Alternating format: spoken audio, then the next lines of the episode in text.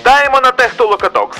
Наша мета перехід від аутсорс до селфсорс мислення в Україні та світі. Об'єднуємось навколо продуктовості та продуктивності. Долучайтесь до світових продуктових компаній та створюйте власні.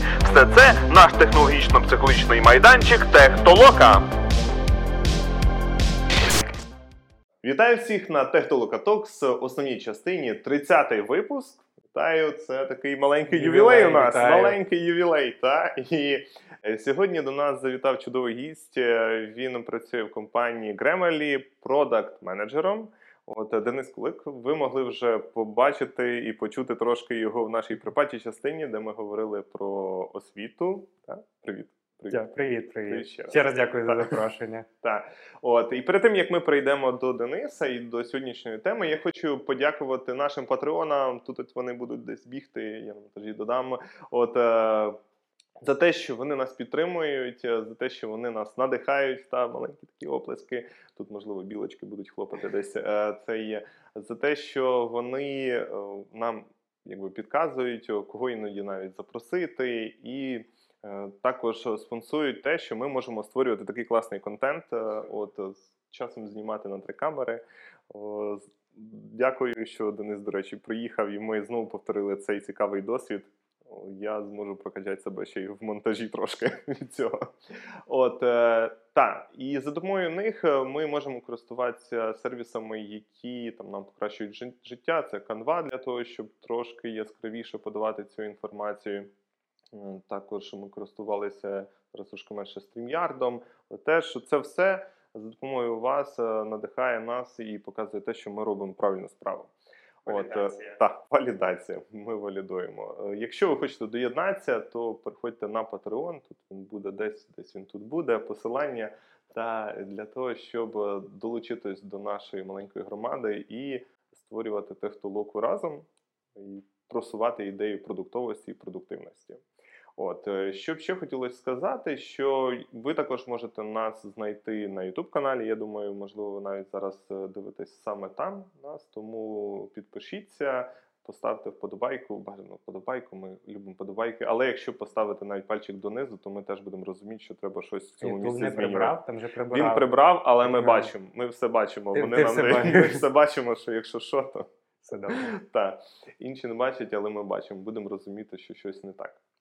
От, е, переходячи до Дениса, е, хочу сказати, що зараз е, Денис працює продакт-менеджером в компанії Grammarly, як я казав. До того працював е, в Riddle, теж продакт-менеджером. Теж, Правильно? Там, там, там було більше, е, там був product manager, junior product manager, business development і технічний support. О, Оце, це, це для прикладу, це щоб зрозуміти, чому треба Чому було так? О, чому було подивитись? Так. Зараз це основна позиція твоя product manager, та і ти працюєш з iOS командою зараз Grammarly, чи ні, ні. Я працюю якраз з desktop, те, що називається десктопними командами, тобто додатки наші, на які люди користуються саме на комп'ютері, а на мобільному пристрої, плюс веб-редактор. Тобто, всі, хто в теорії, всі, хто колись потрапляли на app.grammarly.com, якось торкалися продукту, які робимо ми. Сподіваюся, залишилися задоволеними. Якщо ні, дізнаємося. Ну ви ж підняли раунд B, правильно? То, мабуть, Да, да, да, да. Там. B, C. C. Так, всі. Я, Це я вже просто всі. знаю всі. А, начебто, да. На, валідація від ринку венчурних інвесторів точно є. а, люди користуються, тому поки що політ нормальний. Так, тому ну це як до того, що одна з таких ознак того, що ви правильно робите, це я думаю, як раунд C, це вже Да, да. Ну, ми з тобою говорили, що знаєш, тут якраз на ще прі паті, що тут важливо не тільки там періодично вистрелювати з новими інвестиціями, а бачити, наскільки там органічно росте компанія, залишається культура. І ну там ми про це можливо чітко поговоримо, але мені здається важливо, щоб люди всередині ще відчували, що з ростом компанії з новими людьми культура і цінності не руйнуються. Бо це найлегше, коли ти швидко ростеш і набираєш людей. Це найлегше зруйнувати культуру. ну так, і як там кажуть, наймай довго, звільняй швидко. Так, да, да, так, да. тому що є цей момент. Е, Але, але сьогодні ми не про Grammarly поговоримо, бо про Grammarly в нас є спеціальний гість, який потім з'явиться у нас. Так. У нас теж є про це історія своя, буде в наступних випусках, ми надіємось. От, е, Сьогодні ми хочемо поговорити про твою іншу складову, та суб, твою субособистість, та, яка полюбляє писати твій власний блог. Та, і ми поговоримо сьогодні більше про е, attention economy. Е, правильно? Attention economy, да. Економіка е, уваги. да. І, а також про гігієну, цифрову гігієну. Цифрову. Бо, як на мене, і, і як твій блог показує, та ці речі доволі пов'язані. Е, Можеш, будь ласка, трошки розказати про свій блог загалом? Мгм. От, е, чим він цінний, та, і що ти в нього вкладаєш? Так, звісно. І я знаєш, я, я думав, як це органічно підвести, тому що типу, є робота, і в якийсь момент я зрозумів, що є люди, коли, коли ти професіонал, то ти, скоріш за все, трішки глибше розумієш, як працюють, як працює індустрія, де ти там, робиш продукт, створюєш якусь додаткову цінність. І здавалося б, що умовно люди, які лікарі, мають бути здоровішими, або там атлети мають бути сильнішими. Не знаю, можливо, архітектори мають жити в красивіших будинках. Тому і мені здавалося, що люди, які працюють з технологіями, в принципі, мали б розуміти, як працюють ці технології, не, не використовувати їх собі е, ну, тільки на благо, тобто не шкодити своєму ментальному здоров'ю або навіть фізичному. Але у мене був момент, е, і він, мабуть, з карантином, типу, як у всіх, ти сидиш вдома, є час подумати. Що я зрозумів, е, наскільки сильно технології інтегровані в моє життя, і там було багато інтерв'ю, де от є цифровий світ, фізичний світ, і вони вже отак пов'язані. Я, я, я з цим абсолютно погоджуюся.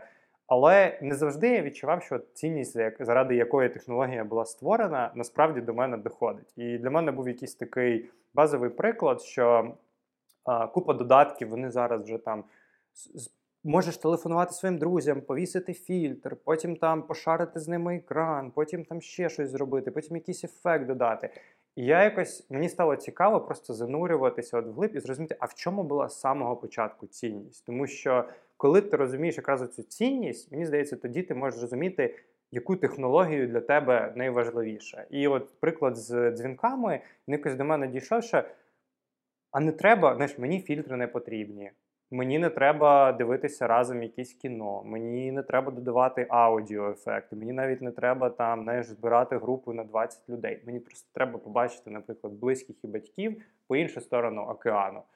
І це для мене якось це стало таким поштовхом, щоб брати майже кожен інструмент технологічний, який в мене є, і супер зі скепсисом дивитися на нього, типу, чи треба мені все в ньому? І інша частина, я дуже люблю мінімалізм.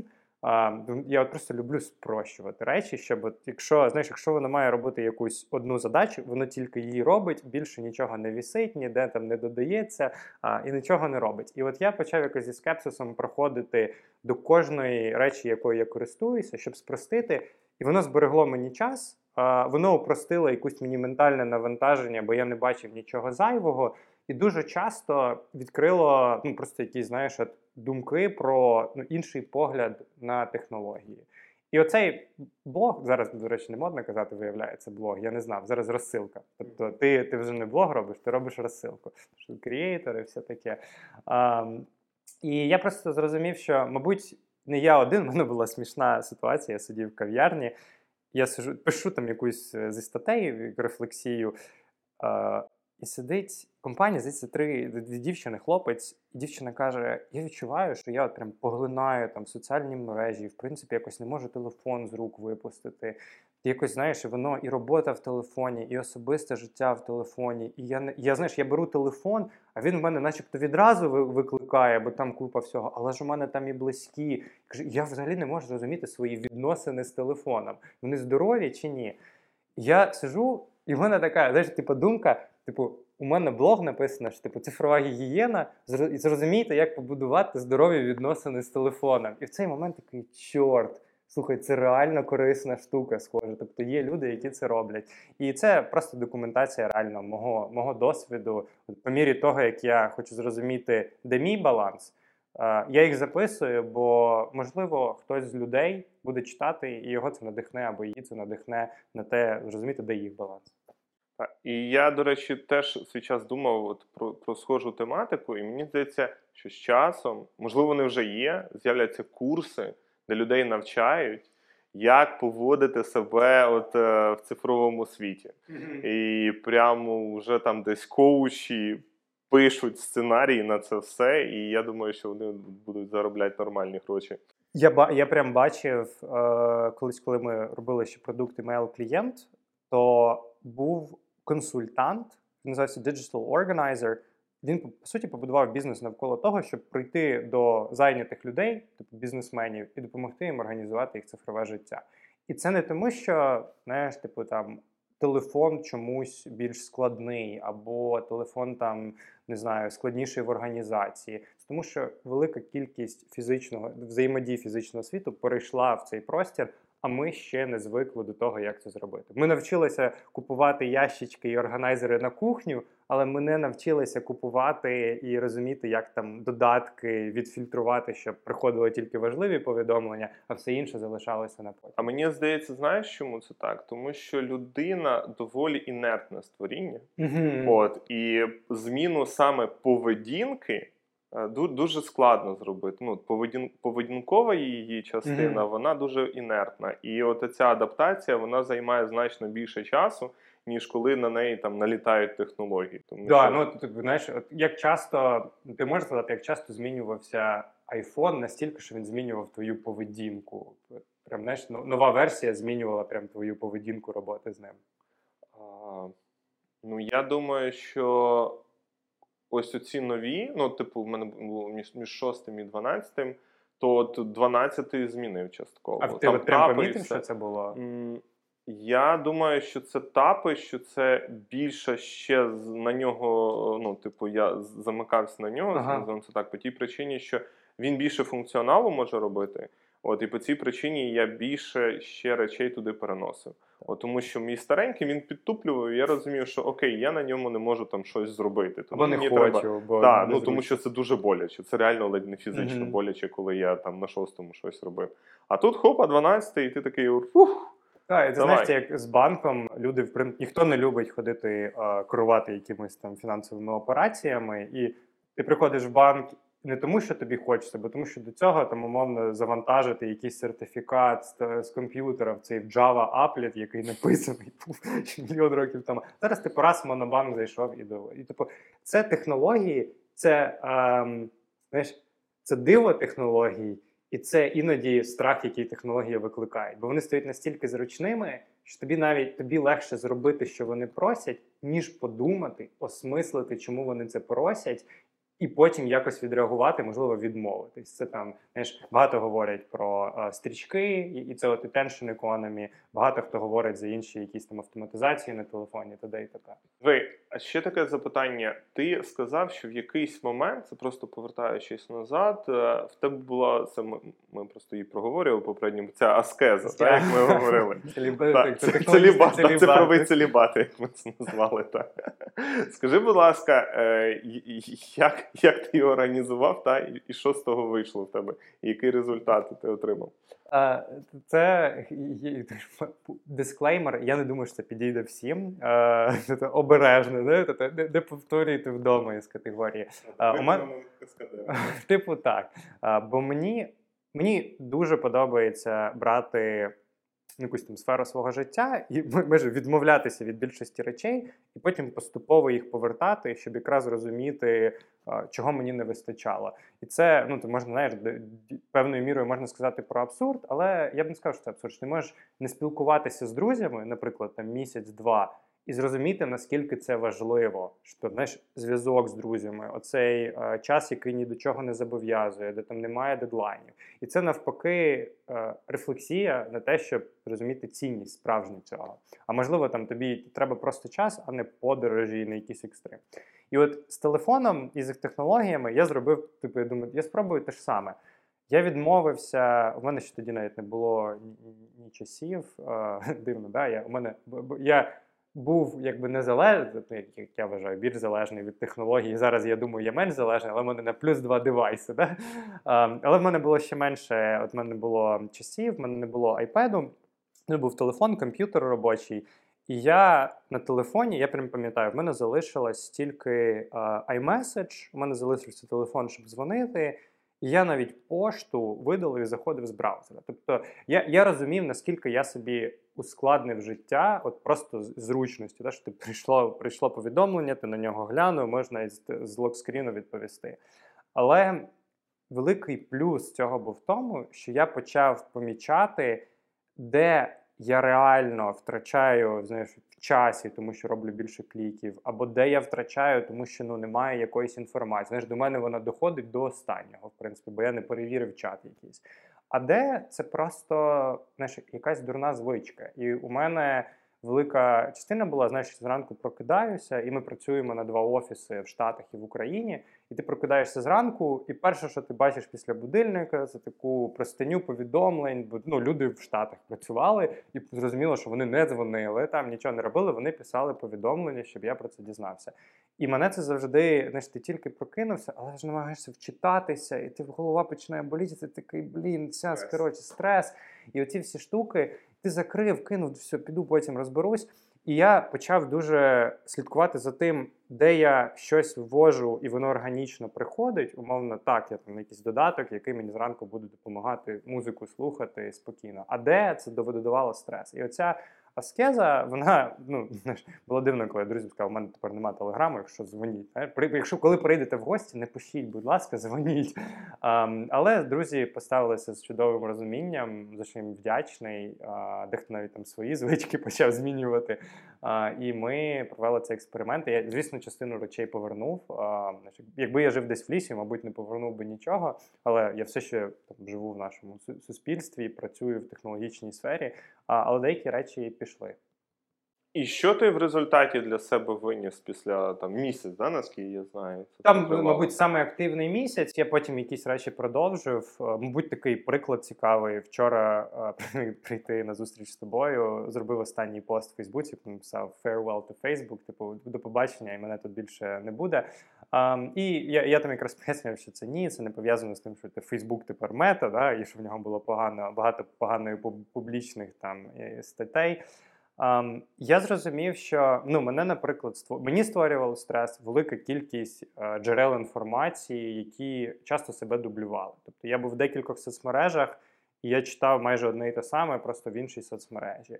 Uh, деяким людям було до мене легше достукатися, і я отримав якісь повідомлення. Я в принципі люблю допомагати людям, але коли люди пишуть, знаєш, і не звідки, і такі нам тут треба допомога. Мені було якось і незручно відмовити, але я розумів, що ну, я зараз не маю на це ресурс, я не можу їм допомогти. І, в принципі, почав краще розуміти, наскільки знаєш, різна інформація є ключовою, якою ні. Бо в мене була купа друзів у Facebook, але я за ними все одно не. У мене був такий феномен, де я зрозумів, що майже люди, з якими я от можу щотижня виходити на каву, на прогулянку. Я не пам'ятаю, коли останній раз їм в Фейсбуці щось лайкав або взагалі їм щось писав. Тобто, в мене цінні, оце знаєш, ключове ядро друзів, воно було взагалі в іншій комунікації. І я за звичкою, наприклад, заходив в Фейсбук, або я за звичкою перевіряв LinkedIn щодня для того, щоб подивитися, ніхто не відповів. І я деякі речі е, знизив частоту. Типу, я просто тепер кожну п'ятницю зранку заходжу і перевіряю там LinkedIn, відповідаю людям, які треба, і всі інші, хто треба, вони до мене і так знайдуть там через роботу, через телефон. Від деяких речей відмовився, а деякі речі е, навіть структурував по-іншому. Я знаю, що ми про це будемо якраз говорити. Тобто, там ми вчора говорили про creator economy, що я слідкував за якимись людьми, які створювали контент. Я типу просто люблю споживати контент. Я думаю, немає нічого поганого в споживанні. Є, бачу, дуже якісний контент ну, тобто, з трьома камерами, які знімають, як ви. Але через те, що вони були в стрічці поміж інших таких сенсаційних новин, я за замовчуванням пролистував їх майже як сенсаційну новину. Такі, о, Мак, щось запостив, та просто лайкну, потім розберусь. Знаєш, типу, потім гляну. І я відмежував в канал або Фейсбук, тобто або Ютуб, або пошта, де мені приходила розсилка, і в ній було дві цінності. Я не мав якось знаєш, вирішити і зберегти це відразу. Воно за замовчуванням збережено в моєму інбоксі. І друге, я зазвичай це пере, перевіряв, коли я був в такому спокої, і в моменті, де я був готовий знаєш, як споживати свідомо, подумати, переосмислити. Знаєш, там, я люблю сісти просто на вихідних з чашкою кави або там чаю і спокійно почитати не ввечері, не в перерві між мітингами. І от коли я перестав робити це там через соціальну мережу, як Фейсбук, стрічку, і перевів це в такий, знаєш, там одноразовий на тиждень. Моє навіть якесь відношення з контентом змінилося. І я думаю, що я прям почав будувати трішки сильніший зв'язок з деякими ну, людьми, яких я споживаю. А, Більше алгоритм насправді між нами, як посередник, не вирішує, коли мені показати це. Я його завжди отримую, я сам вирішую, коли я хочу на це подивитися. Ти мене наштовхнув на дві думки. Перша про споживати, знаєш, це як їжу. Знаєш, Так. типу, як меню. Ну, не, навіть не те, що і меню, тут є і меню, і коли типу розклад. Ти ж не їсиш весь час. Ні, Типу, да, можна таку аналогію навіть провести, щоб от, як тобі, наприклад, цей момент. Я думаю, це, це є контент-дієта.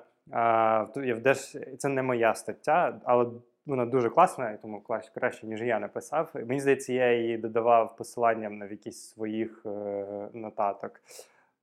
І там було про те, що купа за замовчуванням набагато легше, і, і зараз інтернет був побудований так, що іноді кількість перевищує якість, і, і кількість стає важливішою для ранжування якихось новин. Да?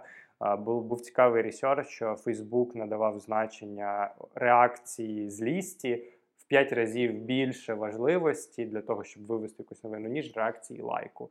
Хоча ну, це, це спірне питання, з іншого боку, там є сторони за і проти. Але це говорить дуже часто про те, що якісь сенсаційні новини. Хтось щось там продав, купив, е, знаєш, зрадив, зрада перемога, вони будуть більш яскравими, вони будуть потрапляти до нас ну, в увагу. І це як знаєш, якщо всюди поставити з дієтою, тут продовжуючи твою аналогію, якщо всюди поставити кебаби і якісь там шаверми, то ти, звісно, будеш їх їсти більше. І якщо ти, наприклад, вирішив перей- перейти на якусь особливу дієту, а в холодильнику в тебе залишились чіпси, то ти, коли зголоднішаєш, то ти не підеш в магазин, тобі легше дотягнутися до чіпсів. А, але можна, от я проводжу таку аналогію, що мені хотілося, переосмисливши, ще змінити свої, а, свої звички. І я спробував знайти, де в мене по факту, де в мене лежать чіпси, да? де в мене оцей контент, до якого легко дотягнутися, і видалити, і подивитися, а реально чи стало втратив чи я якісь новини, чи ні. Поки що, начебто. І, і ще один момент про сік, е, про імейл мені нагадали, я не пам'ятаю, де це в книзі, чи що було, як один персонаж, він, ну, я можу зараз тут плутати, він, типу, не читав цілий рік газети, або не дивився, і потім в кінці року, типу, переглядав для того, щоб от цього накалу не було Мгм. такий, а, я знаю, що, що там наступні. Ну, знаєш, типу, цінність падає цієї новини, тому що ти зразу можеш типу догортати. Ага, що там вони купили, продали там це, і в результаті там, наприклад, одружилися. Угу. Ти всю історію вже. Так, так, так, в такому форматі. Або як там серіали можна сезоном дивитися. Як, є, це хороша тех, аналогія. До речі, вона мені знаєш нагадує е, в останньому оновленні iOS. Там з'явилися різні типи е, у повідом... не повідомлень, як це notification, я забув, як- сповіщень. сповіщень, дякую. І там є time sensitive і не time sensitive. І я думаю, все одно є якісь новини, які до тебе мають доходити в той самий момент. Умовно, якщо ти живеш в Каліфорнії і десь починається пожежа, то тобі має прийти сповіщення, що в твоєму регіоні пожежа, бо ти маєш відреагувати на це залежить твоє життя. А якщо ти живеш в Калі... якщо ти живеш в Україні зараз і тут немає пожежі в лісах, то тобі не треба отримати це про знаєш, в Каліфорнії щось горить. Ти можеш, в принципі, в кінці тижня прочитати всю історію розслідування.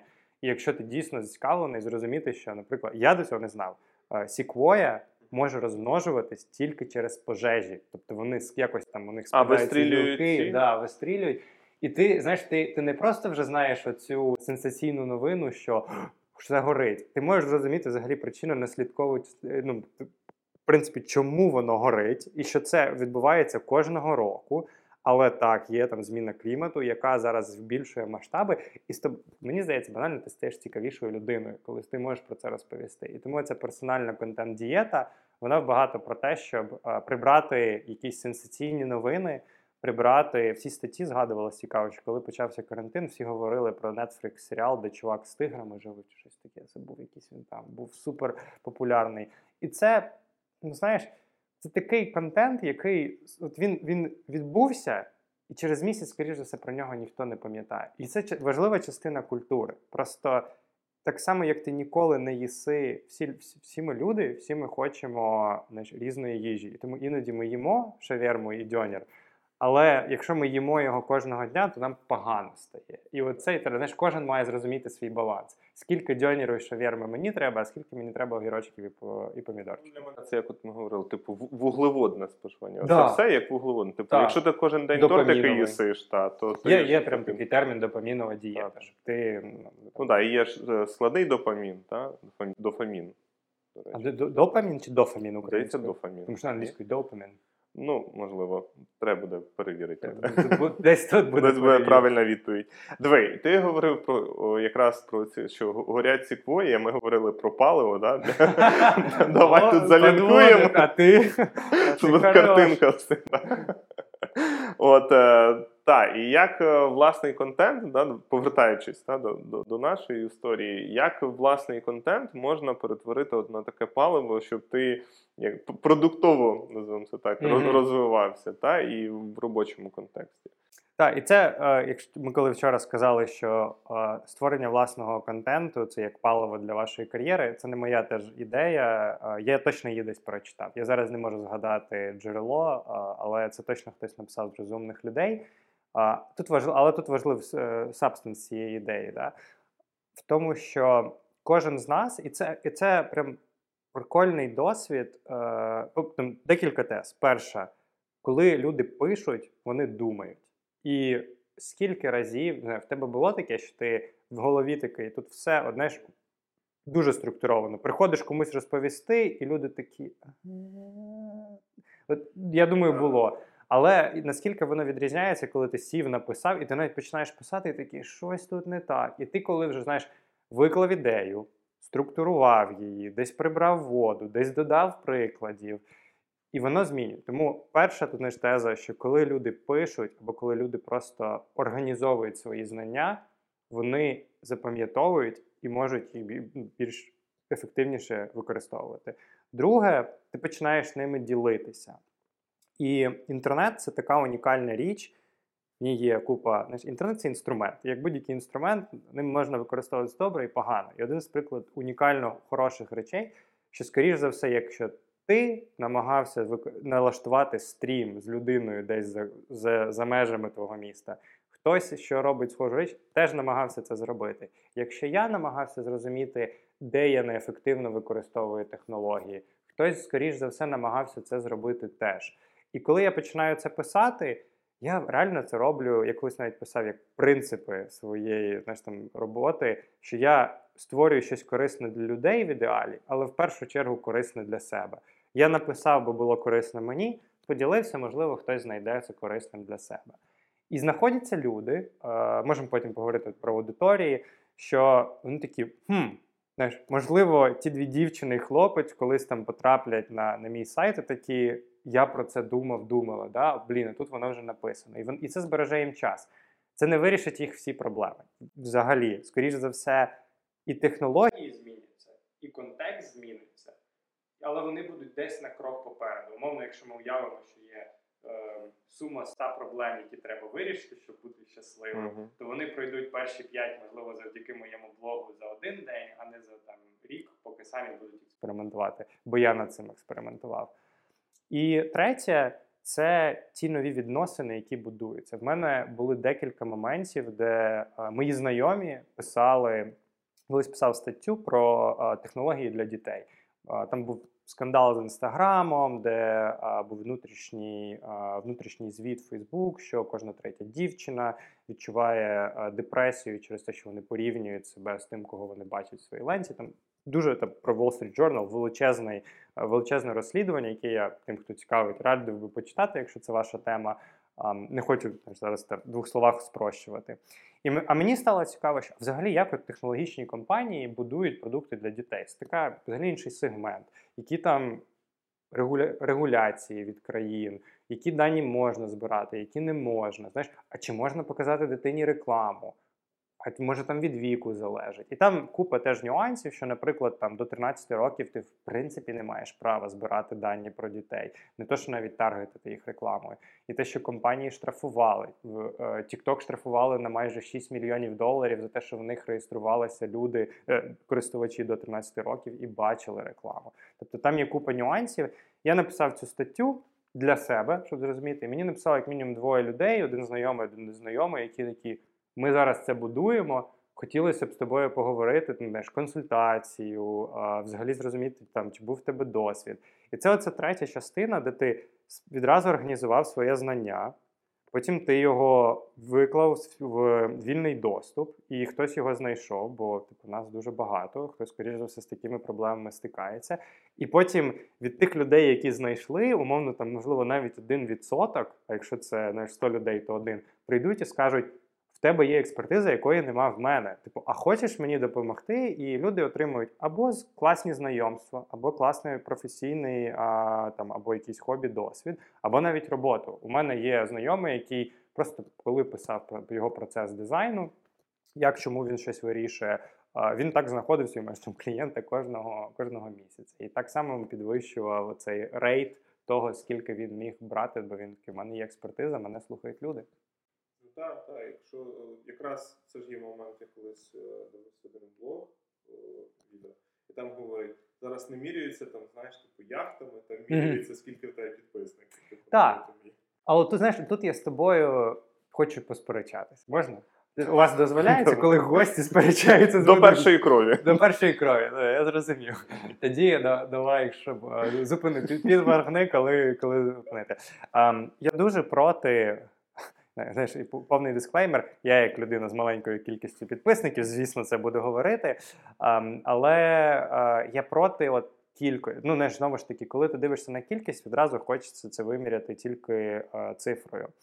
Колись мені сподобалось, як сказав е, один з людей, які- якими я спілкувався, я б хотів, щоб мені там умовний Твіттер або Інстаграм вимірював, давав якусь для мене аналітику не кількість людей, які підписалися, кількість людей, з якими я, можливо, назначив консультаційний дзвінок за тиждень. Або кількість людей, які прийшли на мій контент, і потім я отримав роботу, або кількість знайомств, які мені допомогли подорожувати. Тобто це набагато складніше виміряти, очевидно. І ну, інстаграму, в принципі, це навіть можливо і не треба робити, і інші платформи не треба робити. Але ж цінність якраз там, так? Що я написав статтю, її побачило 200 людей, двоє мені написало, і з цими двома я прям, знаєш, там у нас були розмови, ми дискутували, ми сперечалися. І от е, я б хотів, щоб колись ми відійшли від цієї економіки уваги, від якоїсь кількості підписників, і хтось, знаєш, пишався тим, що я знайшов собі там 100 друзів в інтернеті, які ми там справжні дру- дру- друзяшки, або а, інтернет допоміг мені перейти на модель, де я просто ділюсь знаннями, і ці знання мені приносять а, от 100 тисяч доларів в рік.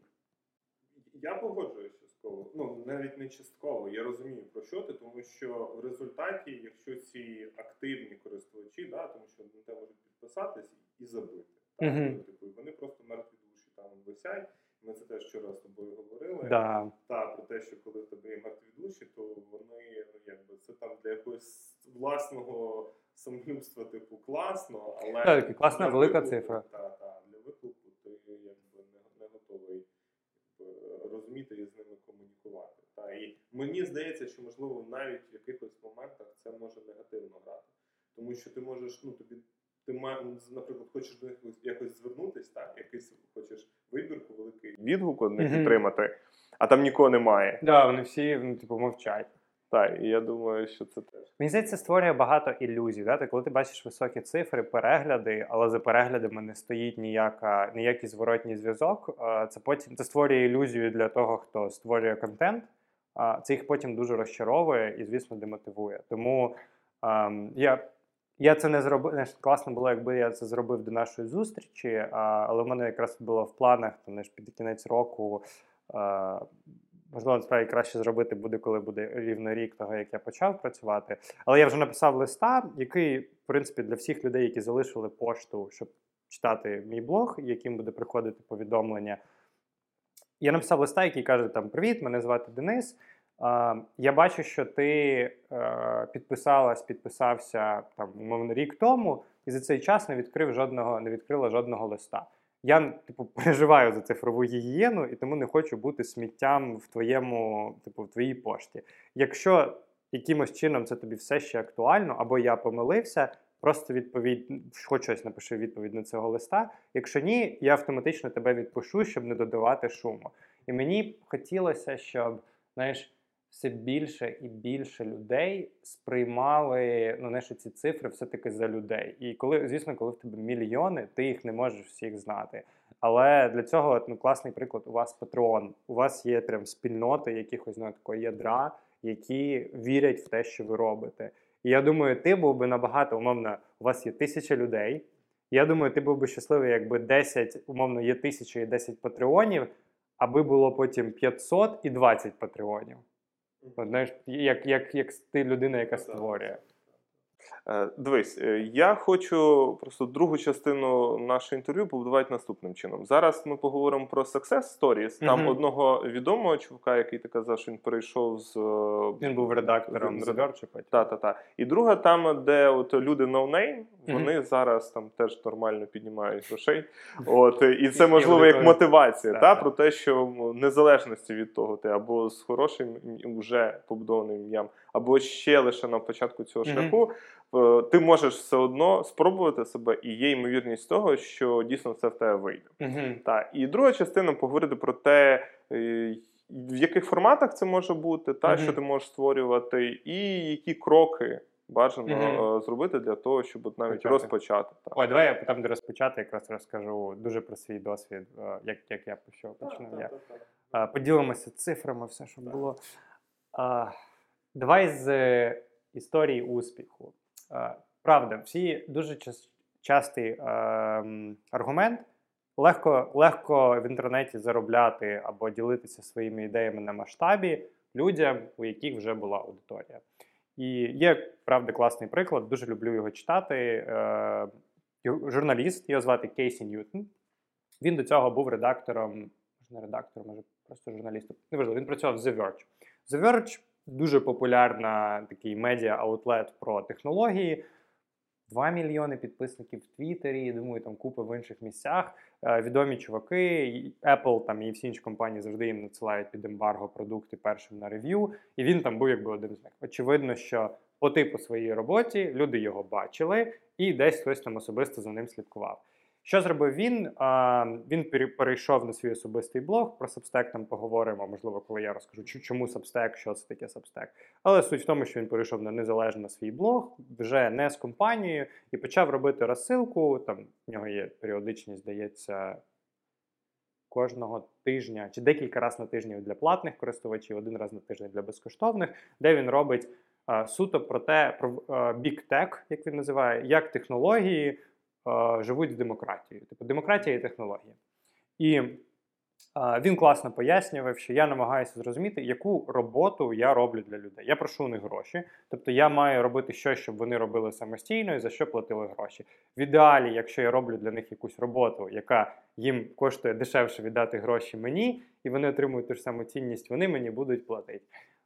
Приклад, який він наводив, багато в підписках людей, які директори там компанії, про які він навіть пише, вони всі роблять дослідження ринку для конкуренції, але коли пише він, він це робить за них. І тому так би вони наймали і платили там, умовно, не знаю, тисячі доларів, а так вони вдають йому 100 доларів на рік, і він їм пише. Тому вони такі, економіка сходиться. Класна історія. Я думаю, він. В принципі, будує маленьку свою медіа імперію на одну людину. А, Чомусь мені здається, у нього все буде добре. Але всі такі кажуть, ну, да, добре. Денис, звісно, прикольно. У нього там вже, можливо, не 100 тисяч тільки в нього фоловерів в Твіттері, потім в нього там сотні, а, точніше, мабуть, тисячі підписок на розсилку. А, типу, в нього була аудиторія. І я розумію, це легше. Це перша історія. По-друге, друга історія є ньюзлетер на тому ж самому Substack, називається Petition. е, Петиція, якщо прямо вже перекладати до, до, доречно. Вони до- дослівно.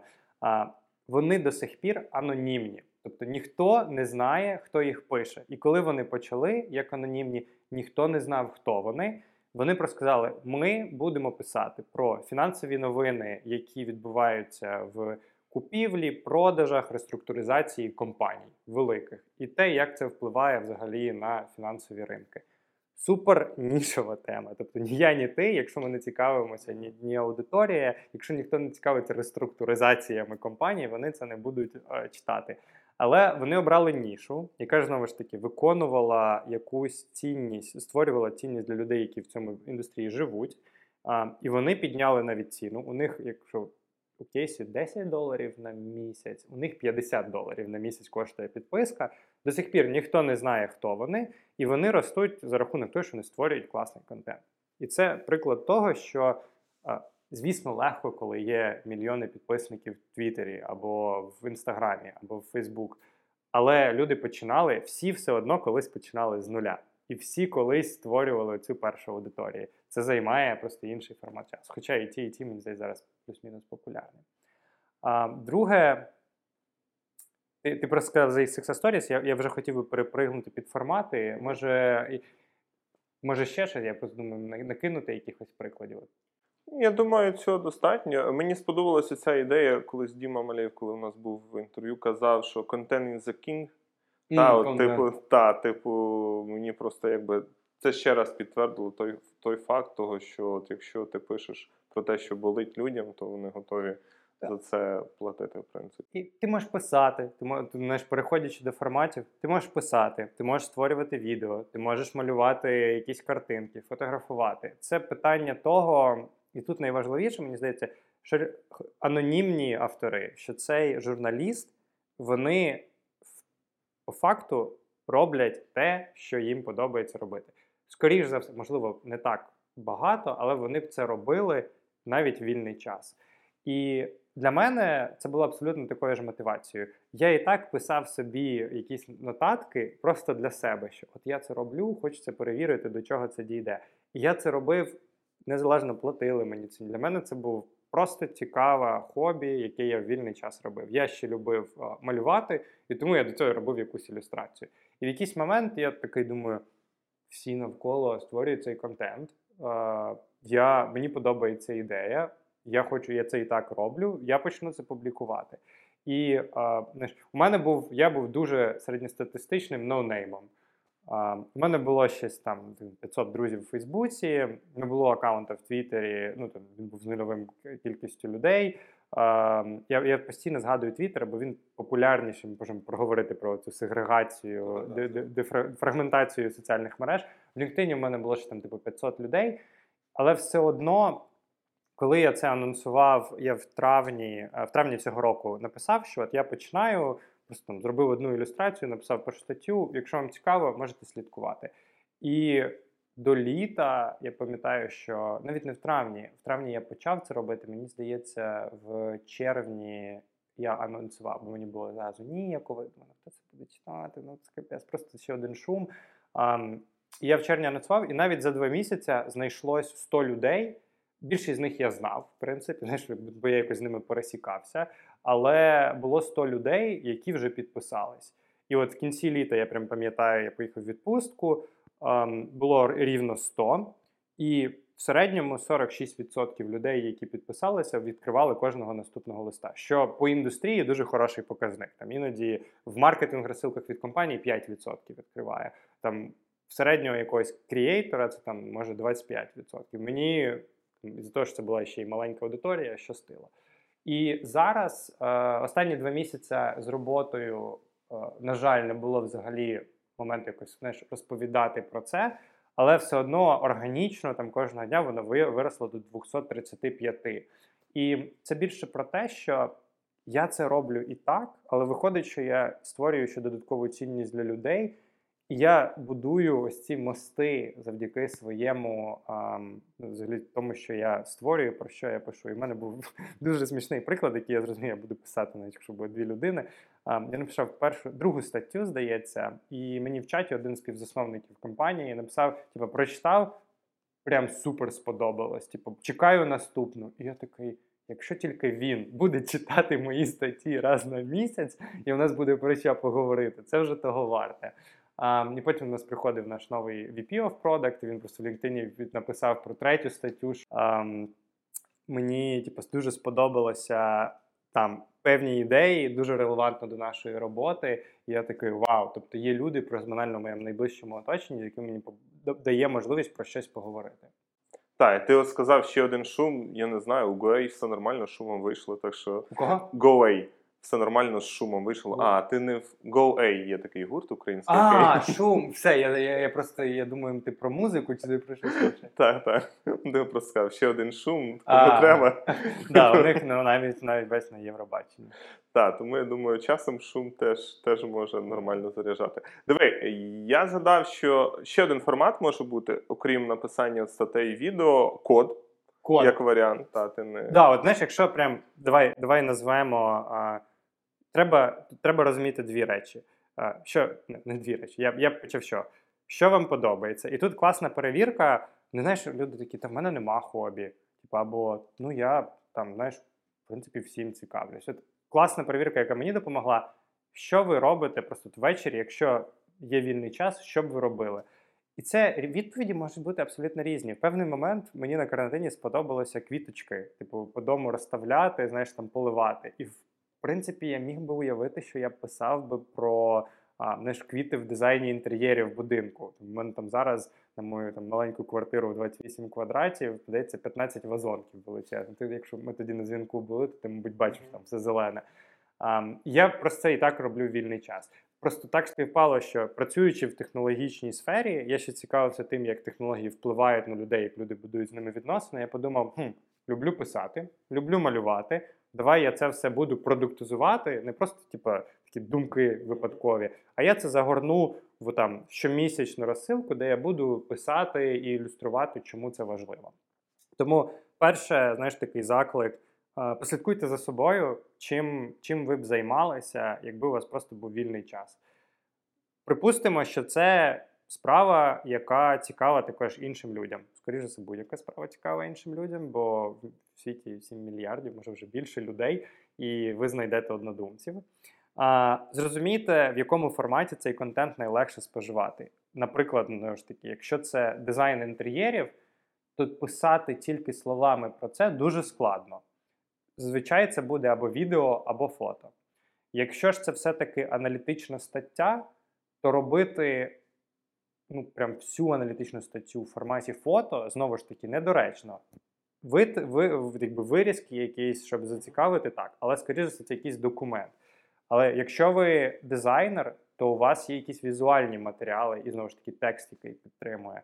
Якщо ви е, програміст, то у вас є. GitHub це взагалі, типу, я кожного разу, ну, ще, ще там, коли раніше програмував, мені просто було соромно, тому я видалив всі репозиторії, які в мене були. Е, але для мене це просто така. Знаєш, я просто бачу, яке там ком'юніті, і мені прям хочеться бути, просто мені хочеться хоч щось писати, щоб бути частиною цього ком'юніті. В тебе таке портфоліо, де ти кажеш, я знайшов для себе якусь проблему, хотів отримувати, хотів, щоб мені зранку завгодно. Е, щось руками робити. І диви, і важливо тут е, можна ж не зразу розпочати Substack, зараз ми до нього перейдемо. Мгм. Ми казали, що ще в залежності від того, що ти хочеш нести, можна обирати соціальну мережу, яка більш придатна для цього. Та, можеш розказати Да. Однозначно. Я думаю, що з соціальної мережі, в принципі, з соціальної мережі варто і починати, бо є таке розуміння фанелу, що а, зацікавленість людей, і в принципі, скільки людей прийде до тебе, воно буде змінюватися на кожному кроці е, знайомства з своїм контентом. Що якщо ти просто даси оголошення, це буде там тисячі людей, потім з них там сотні прям перейдуть на сторінку, і з них там одиниці або десятки залишать свої е, деталі. І це нормально. Це, в принципі, так все працює в технологічному світі. І суть в тому, що різні соціальні мережі вони заточені під різний формат. знову, як говорили про текст, як на мене, писати щось з текстом довгим, який треба прям вичитувати, вчитуватися в інстаграмі, це дивно. Там супермаленький шрифт, немає форматування, окрім емоджиків, і 80% екрану займає картинка. Тому прийти в інстаграм з новелами, з романами, було б дивно. Ілюстрації для роману ідеальні. Те ж саме про YouTube, що якщо ти робиш просто порядок слайдів, які людям треба читати, і ти і в Ютубі на відео даєш їм там знаєш, прочитати, теж, в принципі, дивно. А, Я це до того веду, що через це е, дуже часто формат якраз диктує тематику самого контенту. Є стаття, і тут треба зробити ремарку, що так, на всіх на всіх платформах, в принципі, всього контенту є. Я зараз більше хотів би акцентувати увагу, що на певних платформах певний контент найпопулярніший. І як приклад, було Facebook дуже багато про бренди. Тобто ми там дуже часто чуємо про новини про брендів, рекламу про бренди. І там найбільш популярні за фоловінгом і за лайками е, сторінки це, скоріше все, якийсь бренд. Кока-кола, умовно. Е, в інстаграмі найбільше про зірок і про лайфстайл. Тобто людям подобається бачити естетику, їм подобається бачити візуальну картинку того, як це відбувається. І там дуже ну вони є. Там є підприємці, там є політики, але їх дуже мало, і, і, і їх аудиторія менша. В той час як у Обами, здається, чи не найпопулярніший твіттер акаунт, типу так знаєш, дико чути. Хоча я думаю, в інстаграмі в нього може навіть не бути аккаунту. Але в Твіттері він більше про політику і про бізнес. Про там журнал для журналістів бути на Твіттері це як обов'язок, типу професії, бо вони. Пишуть новини, і вони відразу, як вони кажуть, breaking the news, так, вони про них розповідають. TikTok, цікава штука, він, в принципі, не взяв нікого з відомих якихось інфлюенсерів, тобто там не зірок, ні Ютуб про про роз, розваги. Я, раніше переплутав його ім'я. Стрімер е, ігор британський якийсь, я забув там супер він вже мільярдер, мені здається. Але суть в тому, що Ютуб в основному про розваги, да, якийсь розважальний контент.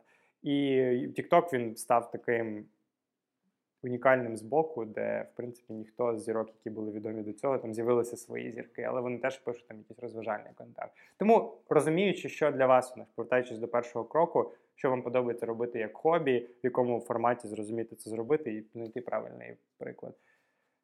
Ти запитував про Substack. Так, про Substack. Чому а... ти вибрав його, та і які там о, умови? Мені дуже сподобалась їх філософія, знаєш, з самого початку. Тому що насправді є і є рев'ю. Рев'ю це такий самий інструмент для створення розсилок, які публікуються в блог, який від Твіттеру. Хоча я люблю Твіттер. Але у Substack вони трішки раніше навіть це почали робити. Якщо я не помиляюсь, може, може ні.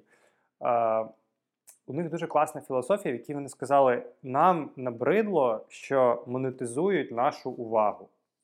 Коли я заходжу на будь-яку стрічку будь-якої соціальної мережі, у цієї соціальної мережі економічна мотивація затримати мене в продукті, допомогти мені скролити довше, щоб я побачив рекламу, яка прийде від бренду. Тому соціальна мережа має створювати цінність для мене.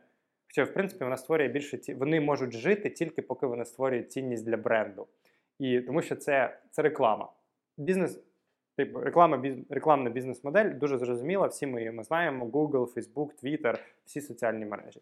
Що зробив Substack? Вони ще ну, я не знаю, я не думаю, що вони стануть соціальною мережею, але суть їх в тому, що вони кажуть, у нас є немає посередників, ми даємо платформу а, людям, які пишуть, і поки у вас безкоштовна розсилка, ви її робите скільки хочете. Як тільки ви починаєте брати за неї гроші, скажімо, вона стає популярною ми беремо 10%.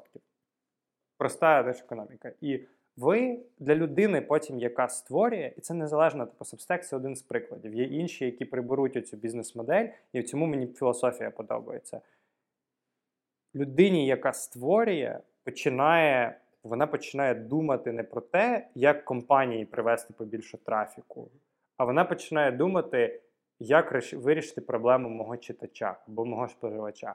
І от ми вчора говорили, що якщо хтось пише, ти у тебе є там проблема обрати житло, і ти починаєш шукати. Дуже часто ти потрапиш в компанію, скоріше, якогось забудовника, який пише статтю про урбанізм. Знаєш, типу, як важливо жити в місті, яке пішохідне, в цьому пішохідному місті мають бути зелені зони і публічний транспорт, який там сполучує вас з найважливішими аспектами життя.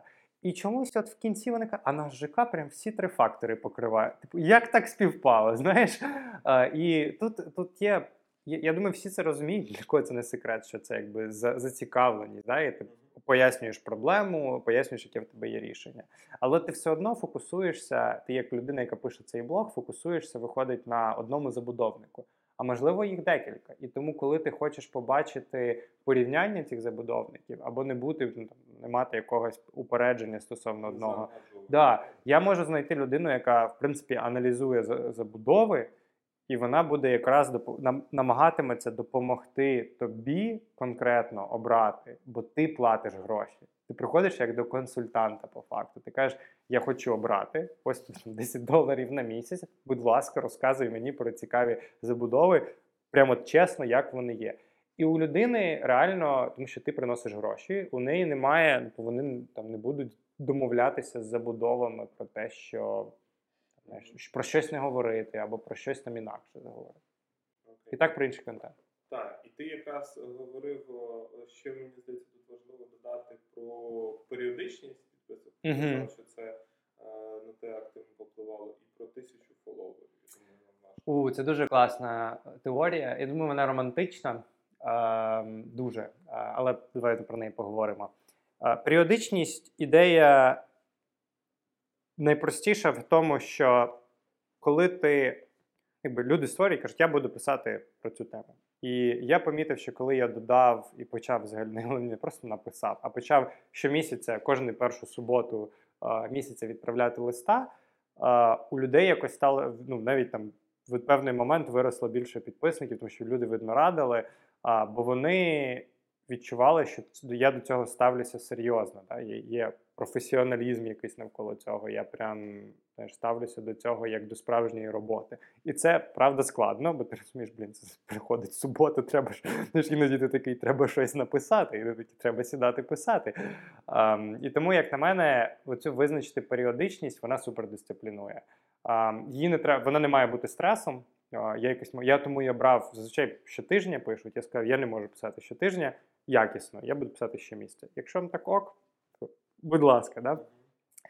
І друге про тисячу, тисячу фанів.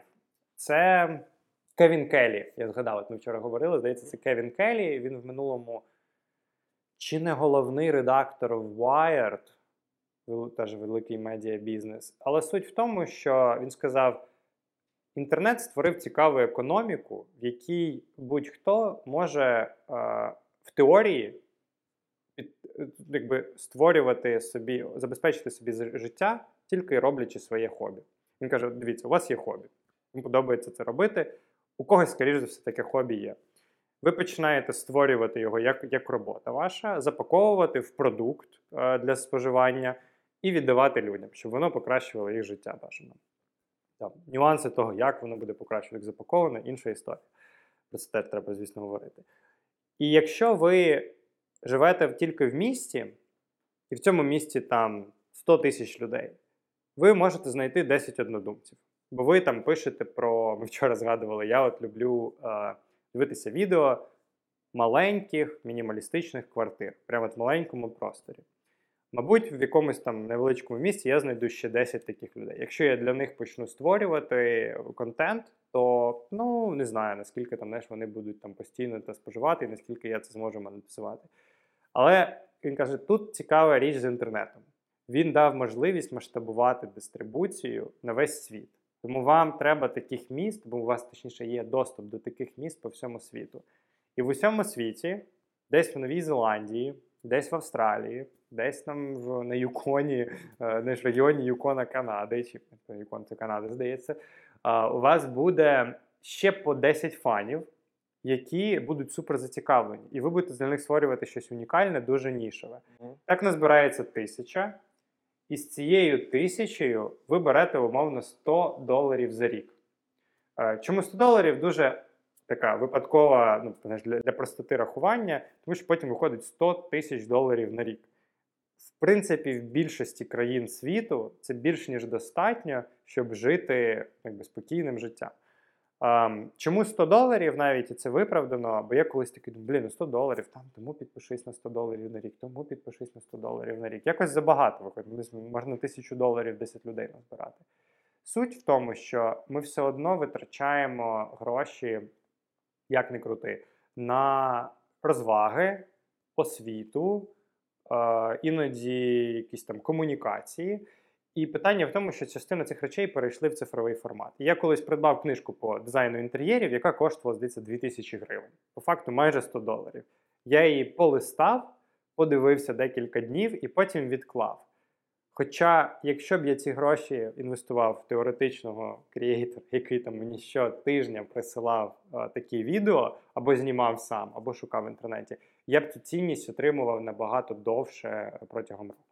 І тим паче ти б її маленькими порціями, і вона б тебе, ну знаєш, типу, ти не об'їдався. Да? Я б не з би- об'їдався, да, я б міг би її споживати краще. Так. І диви, ще одне запитання. У мене було о, точніше доповнення. Пам'ятаєш, ми говорили, що важливо, щоб та, також є важливим фактором є мова. Та? Якщо ти хочеш от, е, знаходити по 10 е, людей кожному такому місці світу, то важливо зразу орієнтуватися і виходити через мову саме. Так. з мовою цікава історія про те, що ну, мова просто або обмежує, або розкриває. Бо правда, якщо ми, ми зараз говоримо українською, і, наприклад, потім я напишу пост в LinkedIn, скажу: класно сіли з Максом, поговорили там про такі тези. Слухайте, моя мама послухає, сподіваюсь. А, можливо, мої друзі послухають. Але половина моєї аудиторії в LinkedIn, скоріш за все, ну, може там 40%, там колеги, наприклад, зі штатів, вони це не зрозуміють. Якби ми Або зараз. ми додамо subtitles. А, а ви додаєте, до речі? Ще ні, але Ну, треба спробувати. Варто, варто. Ні, ну це, це, це складно. Просто треба перекласти, це треба їх там замапити. І виходить, ми відрізаємо там таку аудиторію. Звісно, там аудиторія, яка тільки українською буде зацікавлена, у них може бути невеликий вибір, мало хто говорить про там контентну дієту, тому все типу класно все одно. Але я дуже вірю в те, і тому я пишу англійською, тому що мені хочеться якраз розширювати цей горизонт на по факту на весь світ. Бо ти вже тоді англійська мова, вона досить популярна, багато людей її розуміють. І працюючи в компанії, яка займається ефективною комунікацією і е, розробляє продукт для англомовних е, для англомовних користувачів, я вважав це майже як там знаєш, обов'язковим. І перша річ, дуже повертаючись на припаті, мабуть, єдина навичка, яку я от бачу, що її треба точно вчити, і вона вже декілька років актуальна. Типу JavaScript змінився, да? або там Java стала вже можливо десь не такою актуальною. Але от англійська мова стала супер актуальною. Вона все ще знаєш, майже кожного дня я нею користуюся, я споживаю контент, я знайомлюся з людьми, я подорожую, і в цьому всьому мені допомагала тільки мова. Е, Я знаю, що в тебе є ще маленький подаруночок та, для наших е, глядачів і слухачів. Можеш трошки більше розказати, що то буде. Да, от всім, хто дослухали до кінця, зараз тепер е, плюсик. Я колись давно ще прочитав, до того, як мій там блог почав цей вести, і до того, як взагалі якийсь експеримент проводив. є класний автор, називається Кел Ньюпорт. Він взагалі професор комп'ютерних наук. Він був в MIT, зараз здається в Джорджтауні, але він такий був ще декілька років тому, досить такий контроверсивний, що він сказав, вам не потрібні взагалі соціальні мережі, бо в них більше зла. Типу, в них є хороше і погане, але в принципі в них щось більше якось поганого останнім часом, краще відмовитись. І е, він написав декілька книжок е, про сфокусовану роботу, чому важливо, можливо, хтось про неї чув Deep Work. Е, це от він. І потім він написав е, про майже продовження цієї книжки е, Digital Minimalism. Десь так і називається. Ем, і от про цей цифровий мінімалізм мені дуже сподобалось. Вона мене надихала декілька разів, і там в один момент я навіть там дуже з нею знаєш, дивився на неї про тематику блогу. І для мене вона була певною мірою валідацією, що те, про що буду писати я, можливо, вона буде релевантна людям. І а, суть книжка класна, дуже раджу, як в таку вхід в тему. А, тим, хто зараз хороше питання. за найкраще най- най- запитання. За найкраще питання. Внизу відео, да? Да, десь а, десь там. А, але за найкраще питання про цифрову гігієну. Так, та, ну в рамках нашої В рамках взагалі, нашої бесіди. Окей, тобто ми дамо відповідь на це питання. Звісно. Звісно. Ти. Я. Ми, ми, ти. Добре. Е, Я, я дам відповідь на це питання, і за найкраще питання ми е, цифрову копію цієї книжки надішлемо а, через Amazon. Останній last time I checked, то Amazon дамо, до, давав можливість просто робити там або гіфткарт, або на емейл надіслати. І, можливо, декілька слів нашим е, наостанок слухачам і глядачам, що б ти хотів би сказати в рамках, можливо, цифрової гігієни, та, якісь поради. Або Мені просто здає- по життю. По життю. Щастя, здоров'я. Знаєш. Е, ні, мені, мені дуже, знаєш, якщо такі тези з усього, ті, хто пролистає до, до подарунку, мені здається важливо, те, що ми починали з е, growth mindset, про це теж є книжка. А, що не, не треба мати відчуття, що ваші навички фіксовані, їх не можна розвивати. Їх можна розвивати, особливо якщо у вас є правильна цифрова гігієна споживання.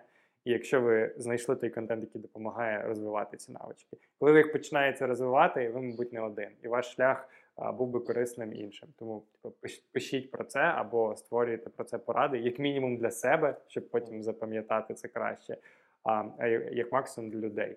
І фільтруючи, обираючи, що вам дійсно типу, потрібно, мені здається, це набагато швидше відбувається і взагалі більше задоволення. Я отримую супер багато задоволення. Іноді бувають стресові моменти на роботі, де я думаю, краще б я просто ньюзлетер писав. Ну, але то інша історія. Клас. Е, на цій частково оптимістичній. Ні, ні, робота теж класна. Давай це виріжемо, бо потім мені напишуть колеги такі, що. Та, е, окей, на цій ноті пропоную подякувати всім, хто дослухали і додивились нас. Дякую тобі, Денис, за Дякую твій час, який ти знайшов і приїхав до нас, до нас в нашу імпровізовану студію. До зустрічі, друзі, в нових випусках Техтолока Talks. Е, Також скоро будуть Техтолока Books. От е, та приєднуйтесь, е, приводьте друзів. Давайте робити наш світ більш продуктовим, продуктивним та цікавим. І хорошою гігієною. Па-па!